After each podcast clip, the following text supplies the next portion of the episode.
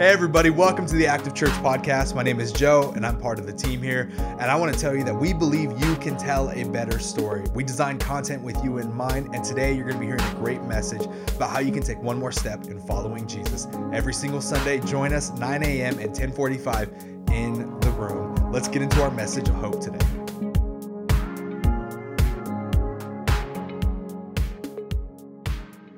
Good morning, Active Church. How are you? Great to see you this morning. Glad to have you in the room and glad to have those watching online. It's such a gift to have you a part of the story that God is writing here at Active Church. And if this is your first Sunday with us, my name is Mike and I serve on the team here at Active. I want to invite you to stop by Guest Central. And if you're watching for the first time online, you can always go to our website. There is a get started, get connected tab that you can click on and you can let us know that you're watching and we would love to help you take next steps, whether you're online or you're here in the room. I want to pray some words over us today, and then we'll dive into the story of God together. And Heavenly Father, we are grateful for a place to gather. We're grateful for a space to be able to figure things out.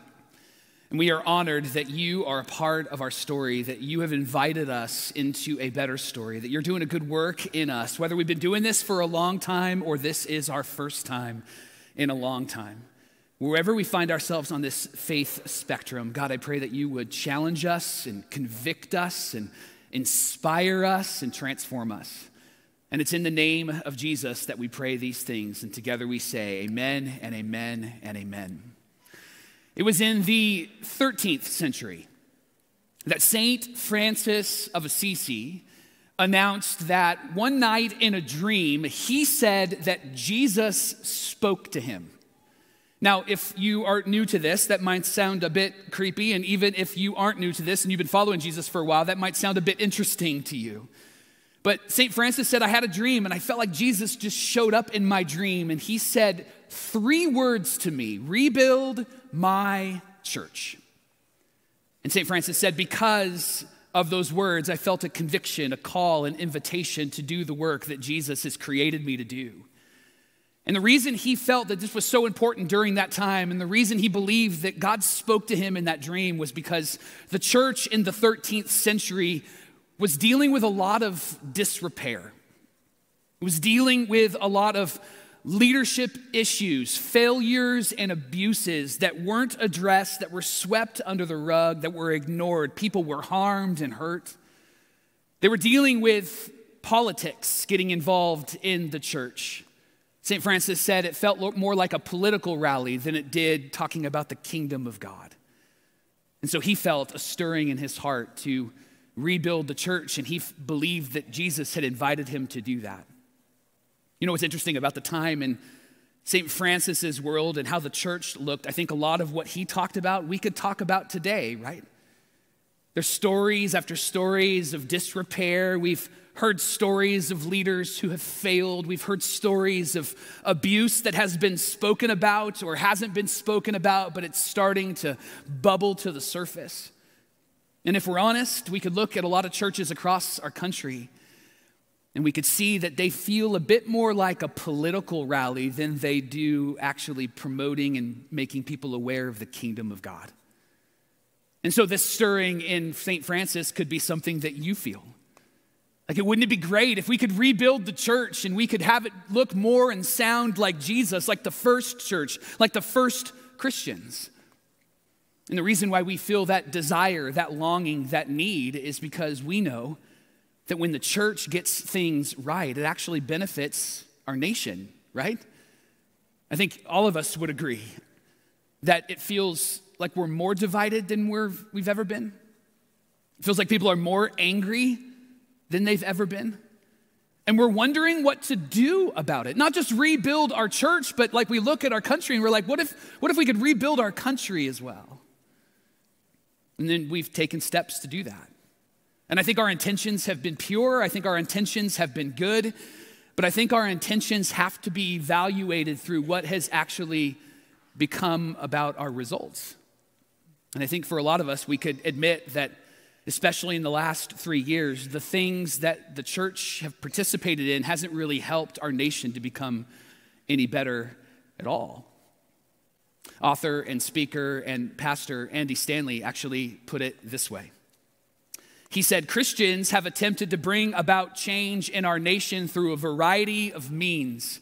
We've prayed and we've protested. We've boycotted brands, bands, and Disneyland. We've posted and we've tweeted. We've put in yard signs and we've waved signs on street corners. Basically, we've appropriated the techniques used by non-Christian folks on our side, as well as the folks on the other side. Their methods have become our methods. The way that they broadcast their convictions is how we broadcast and market ours. And all of it would be fine if Jesus had left it up to us to determine how to advance his movement, his kingdom, to further his kingdom, to represent his ecclesia, which is the gathering, the church. But he didn't. Jesus left us with explicit instructions. We've been in this series called Verses, and we've been talking about how there is a battle within that needs to win. And we've proposed two things that are at tension with each other inside of us. And we've been talking about how even if it's clear, it's not easy to make the decision. And when it's not easy to make the decision, sometimes we struggle with what decision to actually make. And we want to honor God in those decisions. But sometimes when that tension arises, we're not sure what to do.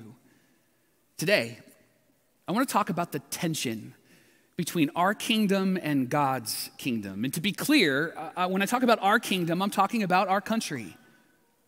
And when I'm talking about God's kingdom, I'm talking about his church. And I want to talk about the instructions that Jesus left us with. But more importantly, I want to talk about what you are willing to do with those instructions. What am I willing to do with those instructions? What are we willing to do with these instructions? Because here's what I have learned, and maybe you've learned this as well, especially in the last 3 years. When we prioritize one kingdom over the other, it influences how we speak to each other. It shapes how we interact with each other. It helps us or leads us in a certain posture in life. And the thing that has been affirmed from me over and over and over again is when we prioritize the way of Jesus and the kingdom of God, we become the best people for our country. Because we are prioritizing something that's bigger and that's better because it's God's. And I think sometimes when we wrestle with these questions, we get really, really unsettled about where we're going to land. And I think that that's a really appropriate place for us to be today because Jesus has communicated very clearly about what it means to follow him and what it means to be a part of his kingdom and his church. So today I want to talk about his instructions. I want to tease them out for us, and then I want to invite you to consider what Jesus has commanded. Because you have that opportunity, you have that right to consider what Jesus has commanded. But before we get there, I want to say one thing to you. I do have an agenda today. I have a goal today. And I'm going to let you know what it is right from the start. My goal, my agenda is the same goal and agenda that I have every single week, that I have the privilege of standing on this platform, and it's this. I want to inspire you to follow Jesus. I want to inspire you to follow Jesus.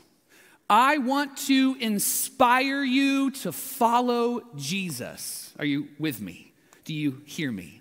And I'm saying that because you have a political perspective. You have a political worldview. And there may be some phrases and some words that I use today, and your immediate assumption is going to be this. Oh, there he goes. Mike's trying to pull us to the left. Or, oh, there he goes. Mike's trying to push us to the right. Or Mike wants us to be more liberal. Or Mike wants us to be more conservative. Or Mike wants us to sit right in the middle and be a moderate. And when you have those thoughts, and when you are tempted to talk about those thoughts with those that are with you today, I want to be very clear.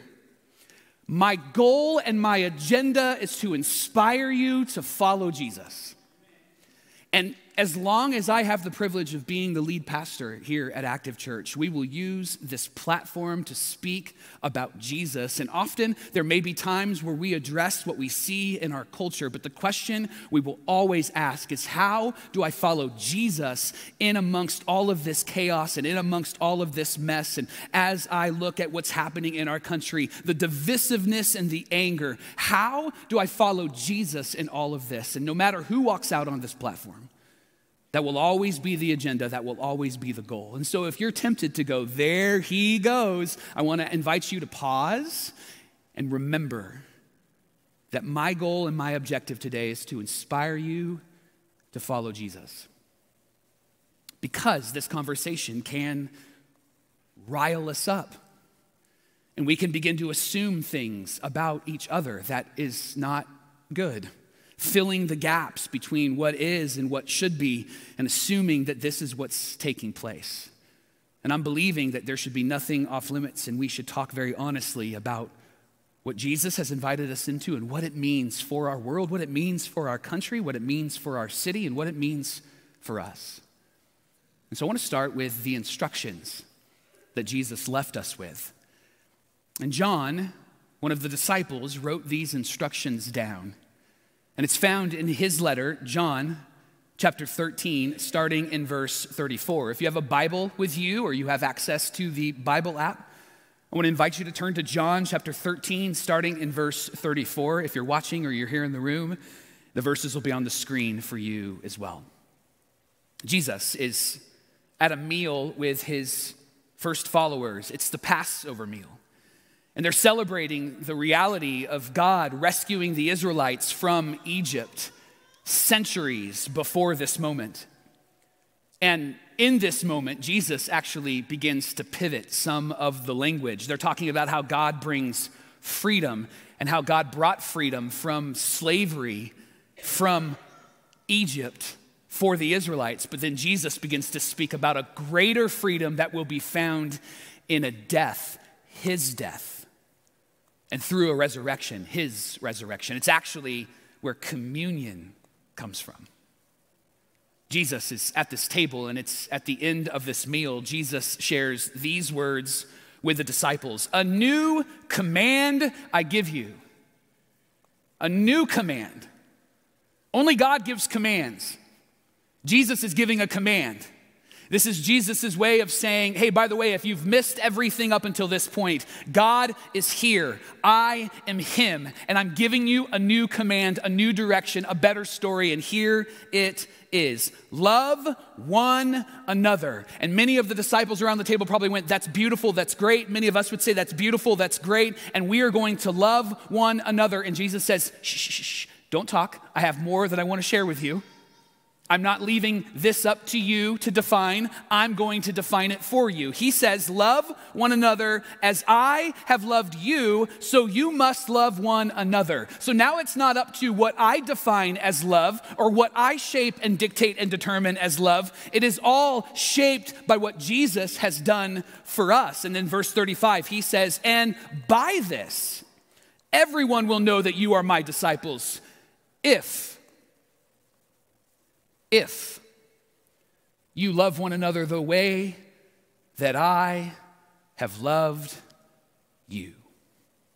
Everyone will know that there is something different about those Christians in the way that they love, and it's not defined by us or by them or by culture or by our world. It's defined and shaped by what Jesus has done for us. And just in case these first disciples weren't exactly sure what this love looks like, because they were not on the other side of the cross and the resurrection like you and like me, Jesus actually gave them a really great example of what love looks like in very tangible, practical ways just a few minutes before at this meal. And John actually wrote about it in verse 4 of John chapter 13. Jesus got up from the meal. He took off his outer clothing and wrapped a towel around his waist. After that, he poured water into a basin and began to wash his disciples' feet, drying them with a towel that wrapped around him. Now, this was not unusual for their time, very unusual for ours. during their time, this was normally what the slaves and the servants would do. And they would wash your feet because you walked around with makeshift sandals and the roads were dirt. And so your feet would become disgusting, and let alone the smell that would be carried by your feet wherever you went. Some of you have children. You know exactly what I'm talking about after they play soccer on a Saturday, right? You hose them down before they come into the house, don't you? And then you make them take a bath or a shower just to be sure, right? And so here is Jesus at this meal, and all of the disciples would have expected to have their feet washed, but they weren't washed by a servant or a slave, and nobody else would do it because it was beneath them. But during the meal, Jesus gets up, takes off his jacket, wraps a towel around his waist, and begins to wash the feet of the disciples, something that was very beneath everybody in that time, but was not beneath the Son of God. Did I ever tell you about the time that I had my feet washed in the Stater Brothers parking lot? It was about a year ago. A former student of mine who loved our church and loved the opportunity to find Jesus at our church invited me to go to lunch, and before we went to lunch, he asked if he could wash my feet. And I said, because I'm a great Christian, how about we eat lunch first, hoping he would forget that that's what he asked me to do. But during the lunch, he kept bringing it up, and he kept bringing it up, and he said that the Lord had spoke to him and said that he wanted to wash my feet because he wanted to honor me and honor our church for the way that we had loved him. It was a beautiful, beautiful thing. It's also incredibly, incredibly weird. And so finally I said yes, because he kept asking, and he kept asking, and he kept asking. And so in the middle of the Stater Brothers parking lot, here I am sitting in his truck, two dudes, and he's washing my feet. And I tell you, isn't it weird? Isn't it interesting? Whenever you're in like an awkward moment or you don't want people to see you, you see everybody that you have ever made friends with, that since you've been born, they walk by in that moment and they're like, hey, Mike. And then they stop and look and like, What's happening here? Do you need to be rescued? Like, tap your head if you need to be rescued here, right? It's weird. But it was a way of honoring me and our church and the way that we invested in him and his family. It's weird for our culture. It wasn't weird for their culture. And Jesus actually invites the disciples to do as he has done. But I don't think that what Jesus is saying here is that everybody who has ever existed needs to wash the feet of everybody that they're around. I mean, you can, but I think that Jesus is teaching us something more important in this moment. When you wash the feet of someone, you are choosing a posture of service to another. And when you wash the feet of someone, you have to be close to them. And when you wash the feet of someone, you are close to all of them. Not just the beautiful parts. You're by their feet. I married a woman who can't stand anybody's feet. Now, we've been married for over 20 years, and in that time, my feet have been able to get at least like a couple inches closer to him in those 20 years, but it's still something that she will not have. And if you walk up to her today, if you're here on campus, and you try to touch her with your feet, you are kicked out, okay? I just want you to know. I'm kidding.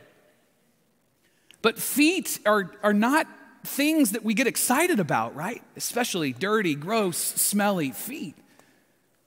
But I think the point that Jesus is teaching here is that when we draw close, we get to know their story. When we draw close, we get to know about their journey and what brought them here. When we draw close, we get to discover who they actually believe that they are. And here's why this is so appropriate for us in a very divided and angry world, in a very politically divided and angry world.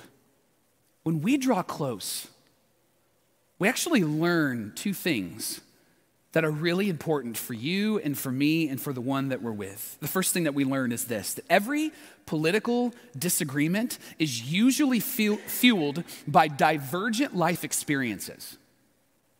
Every political disagreement that we have been involved with another person, or we have seen with two people arguing, whether it be social media or in public, wherever it might be, around the dinner table, wherever you are, every political disagreement is usually fueled by divergent life experiences, meaning this, that they are making decisions based upon what they have experienced since they were born. And so are you. They are aligning with certain policies because of what they have been through, and so do you. There's a story behind every action, every belief, every decision, and every vote. And that's why they're doing this. And could I just be really clear? They're not voting differently than you because they have a lower IQ than you do.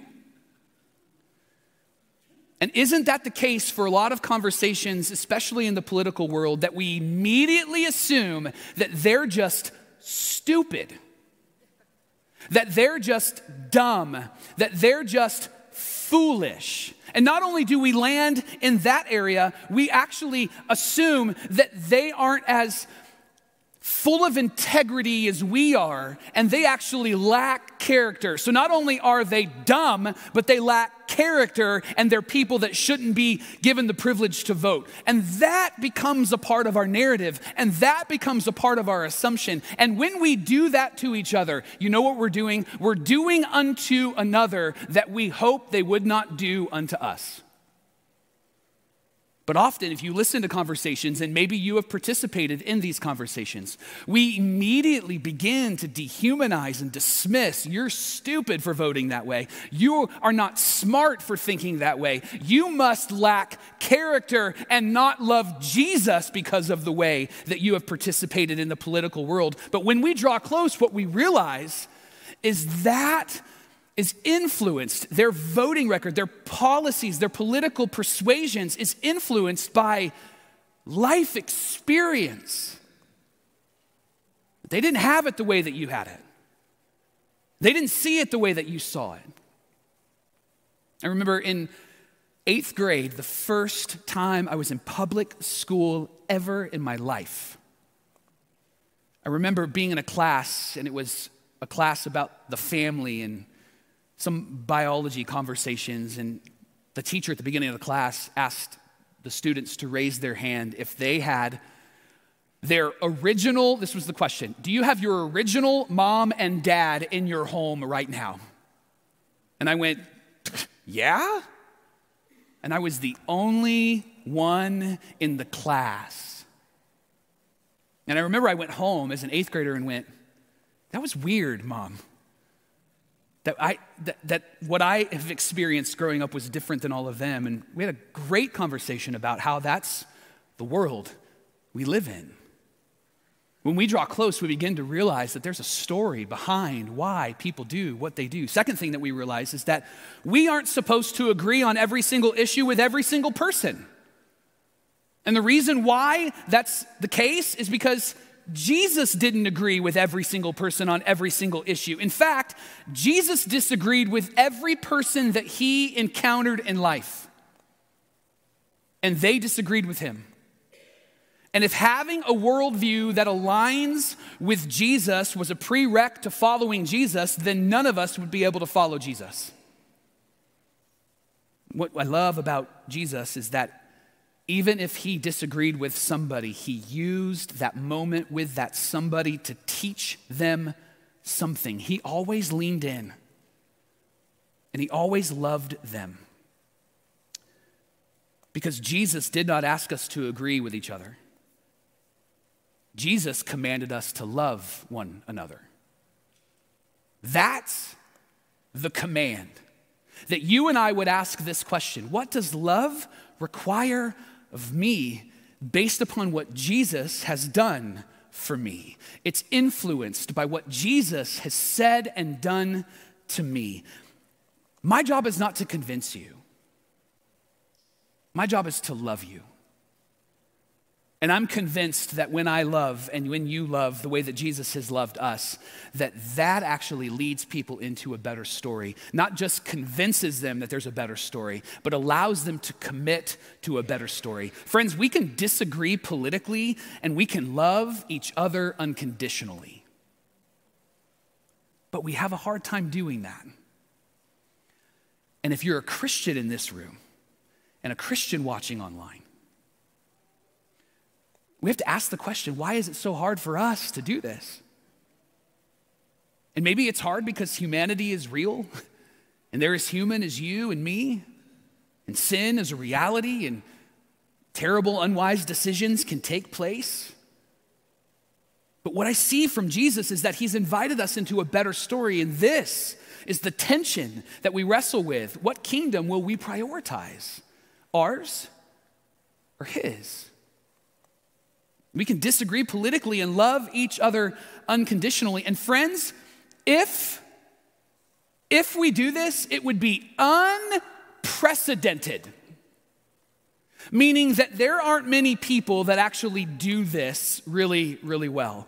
Friends, the more politically and culturally diverse we become, the harder it will be to love one another, which will cause our light to shine brighter in this world because, friends, nobody loves anybody that's different than them.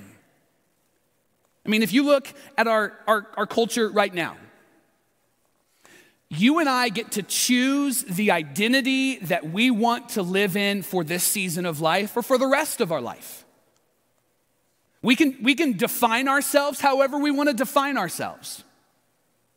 And then our culture has built in groups of people that will affirm whatever identity that you have selected. And the reason why we go to those built-in groups is because we want to be accepted in whatever decision we have made. And listen, acceptance is good, but love is better. And here's where love gets better.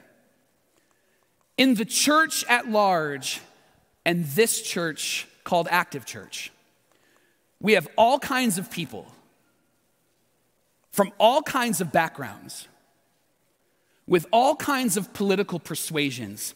And we gathered here today not because we agree or align on everything. We gathered here today for one reason and one reason only. There is a God who loves us unconditionally, and that is what we long for. That is what we want. This is so unique in our world. You are so unique in our world because this doesn't happen. Most often we gather together with the people that see the world the way that we see the world and identify the way that we identify. And here's what's interesting about gathering as the church of Jesus Christ, as followers of Jesus. We actually have come and we're wearing a unique identity, and get this, it's not an identity that you and I have decided to choose to wear. It's an identity that was gifted to us through the death and resurrection of Jesus Christ from our Heavenly Father. And that's what brings us together. And that's what unites us. And that's why Jesus says we are invited to do what love requires because we have been loved by God. You are loved by God, and so you are invited to do what love requires. I am loved by God. Shocking, I know, I'm loved by God. And I'm invited to do what love requires. Republicans are invited to do what love requires, and Democrats are invited to do what love requires. Liberals and conservatives and moderates are invited to do what love requires if they have trusted their life to Jesus and are following Jesus. Jesus followers always choose to love first because God loved first. Now, you might be asking the question, because this is where I go. Okay, that's cute. So how do we do that? Well, here's what's great about the scriptures, is that these are real people who lived in real times, not maybe our time, but they lived in times filled with tension, struggle, and issues. One of those writers of the scriptures is the prophet Micah, who lived in a very similar time that you and I live in today. A lot of division, a lot of anger, a lot of what maybe you would call ungodliness or unrighteousness. And Micah actually writes about what to do in moments like that. He addresses the tension in a beautiful way, and it's probably something that if you've been a part of the church for a while, you have heard. If you haven't, it's one of the most beautiful invitations of all of the scriptures.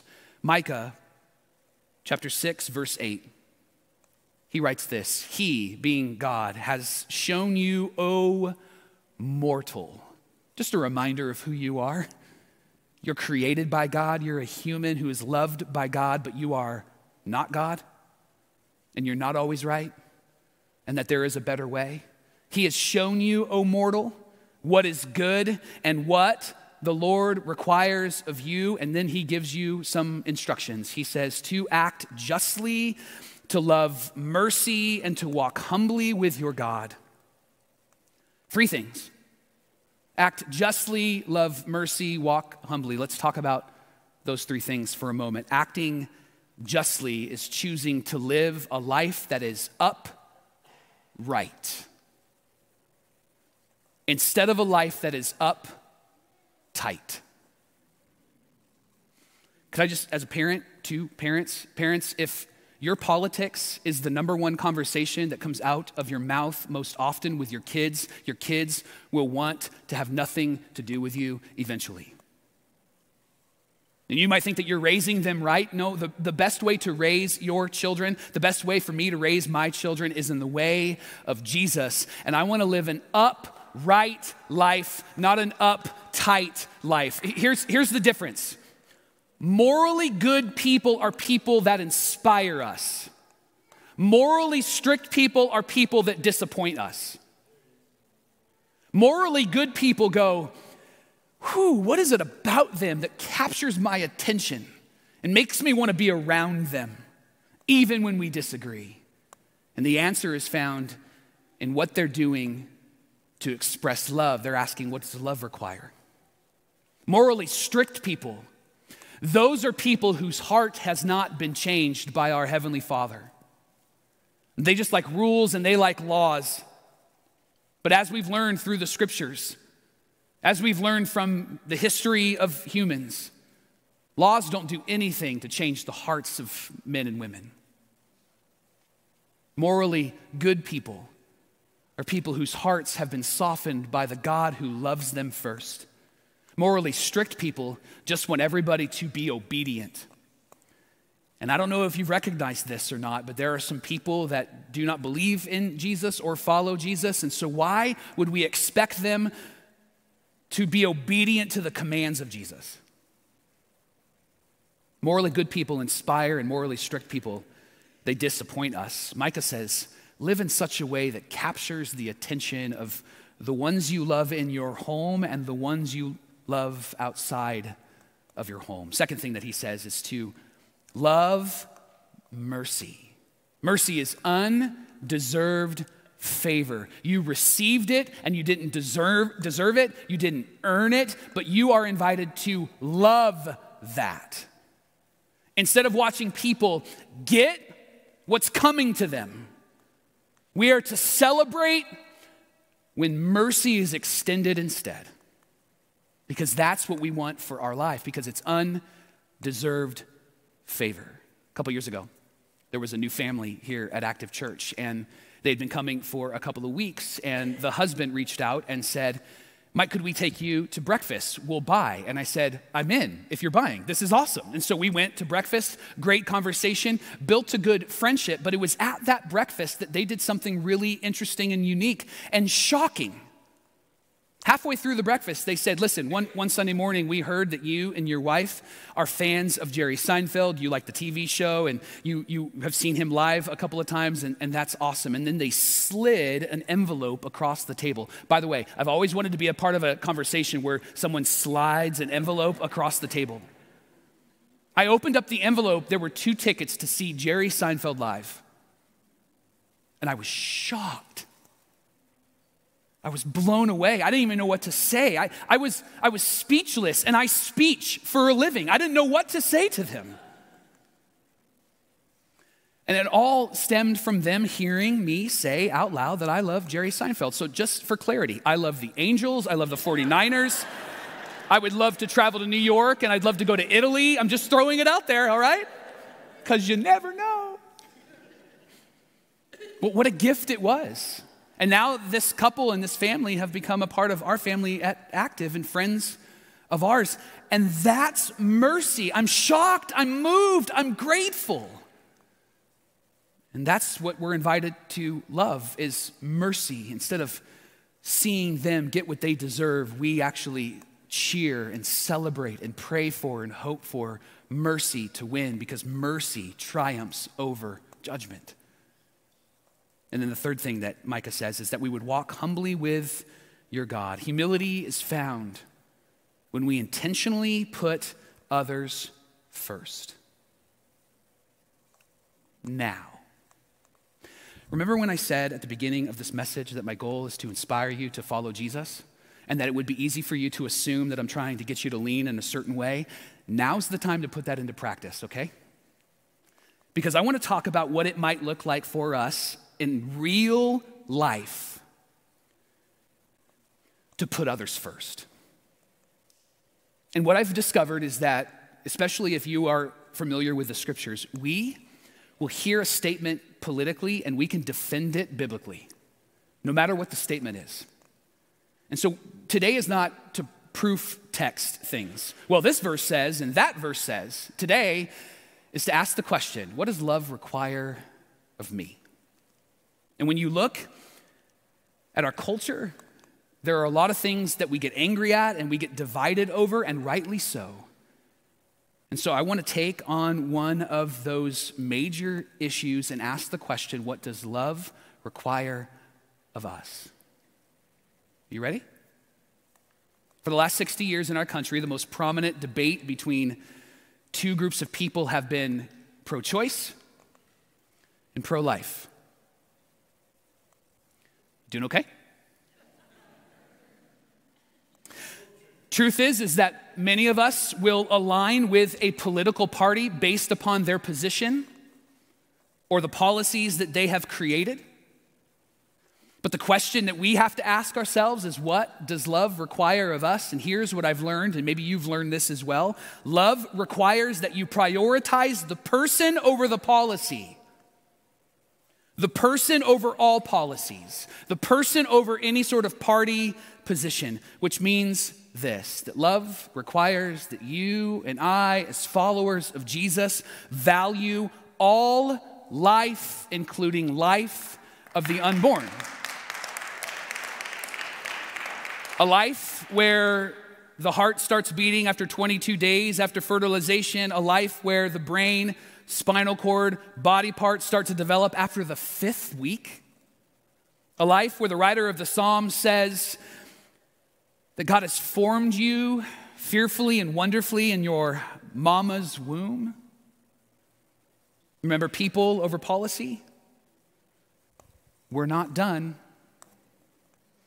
Love also requires that you value the life of the one who is carrying the baby in her womb as well.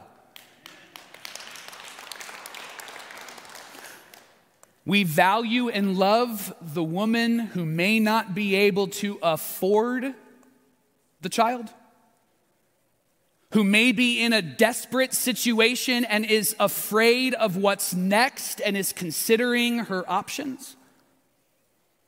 A life that maybe has suffered abuse at the hands of another, and the result is a baby inside of her.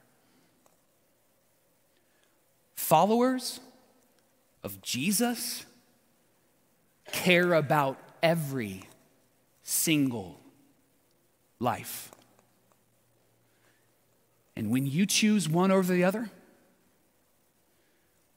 you might have to ask the question, am I following Jesus? Because both have value and are dignified and are holy and precious in God's sight. even if they make a decision that you think is awful. What does love require? It's easy when we talk about the people in our circle of influence. It's much more difficult when we start talking about things that are like, you know, real life. And when we post, and we throw out our opinions, and we stomp our feet, I don't think that's what love requires. Micah says we act justly, love mercy, walk humbly. And maybe you're asking these questions. But Mike, what if they decide to terminate the pregnancy? Do what love requires. Mike, what if they say it's just a clump of cells and it's not a human?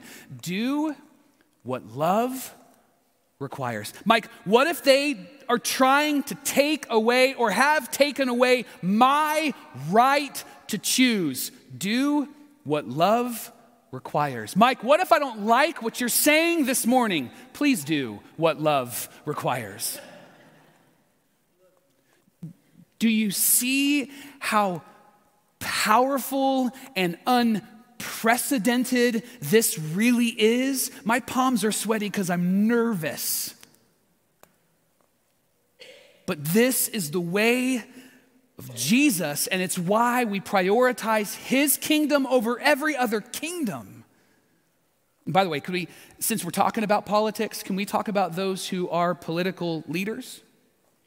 Some of us believe that we can push pause on love during political seasons and we can say whatever we want to say about them and treat them however we want to treat them. In fact, this was the posture of the people who went to Timothy's church in the city of Ephesus, and Paul wrote to Timothy to address some of the issues that they were facing. Here's what he said: I'm writing you to encourage you to pray with gratitude to God. Pray for all men and women with all forms of prayers and requests as you intercede with intense passion. And pray for every political leader and representative so that we would be able to live tranquil, undisturbed lives as we worship the awe-inspiring God with pure hearts. That we would pray for those with political power, asking God, whatever decisions they decide to make, whether we agree or not, may we as the people of God continue to faithfully and courageously follow you and ask the question, what does love require of us in our freedom and if our freedom begins to get taken away? Question. Does a vulgar phrase disguised as a cheer about our president help us to do what love requires? You want to know why your kids may not vote the way that you vote? Because you may have decided to express your frustration about the current president in a way that's covered up but is really vulgar. Does talking about each other and dismissing one another and calling each other names help us to do what love requires? These are the questions that Paul is presenting to Timothy, and he's presenting to you, and he's presenting to me. It is pleasing to our God, our Savior, to pray for them. He longs for everyone to embrace his life and return to the full knowledge of the truth.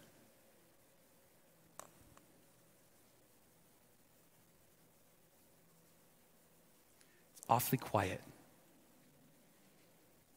The poet Maya Angelou once wrote this: I've learned that people will forget what you said, people will forget what you did, but people will not forget how you made them feel.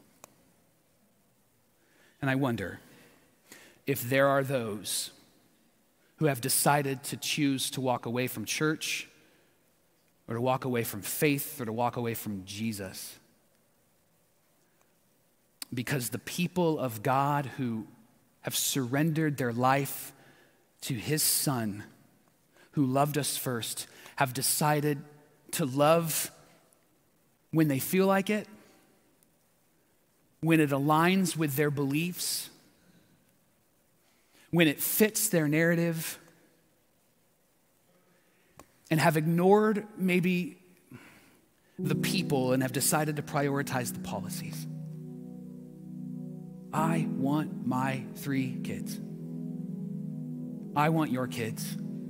I want the ones you teach. I want the ones you lead. I want the family you love. I want them. I long for them. I pray for them to follow Jesus. And I just think that Jesus is onto something.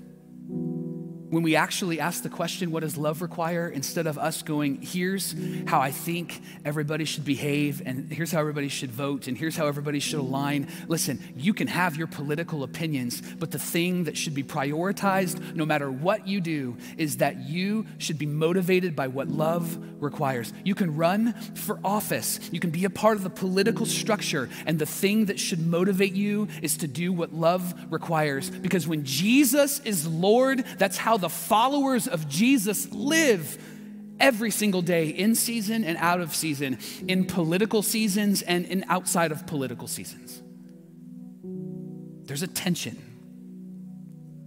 between our kingdoms and God's kingdom, and I always want to submit and surrender to the way of the kingdom of God every single time. And when I don't, I want to repent, because I don't want people to vote the way that I vote, even though the way that I vote I think is good.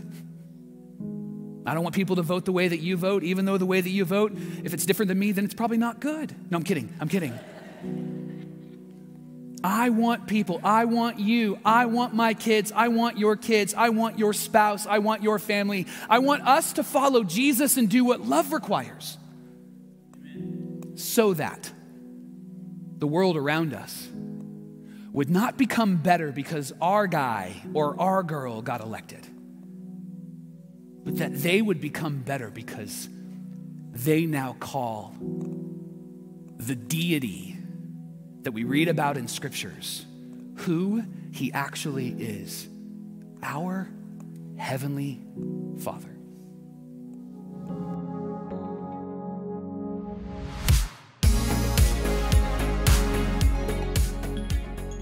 Thanks for listening today to the Active Church podcast. We hope you were encouraged by this message of hope. Stay connected with everything happening around Active on our social media platforms on Instagram, Facebook, and YouTube. If you want to know more information about Active Church, check out our website. We hope to see you soon, 9 a.m., 10:45 every single Sunday.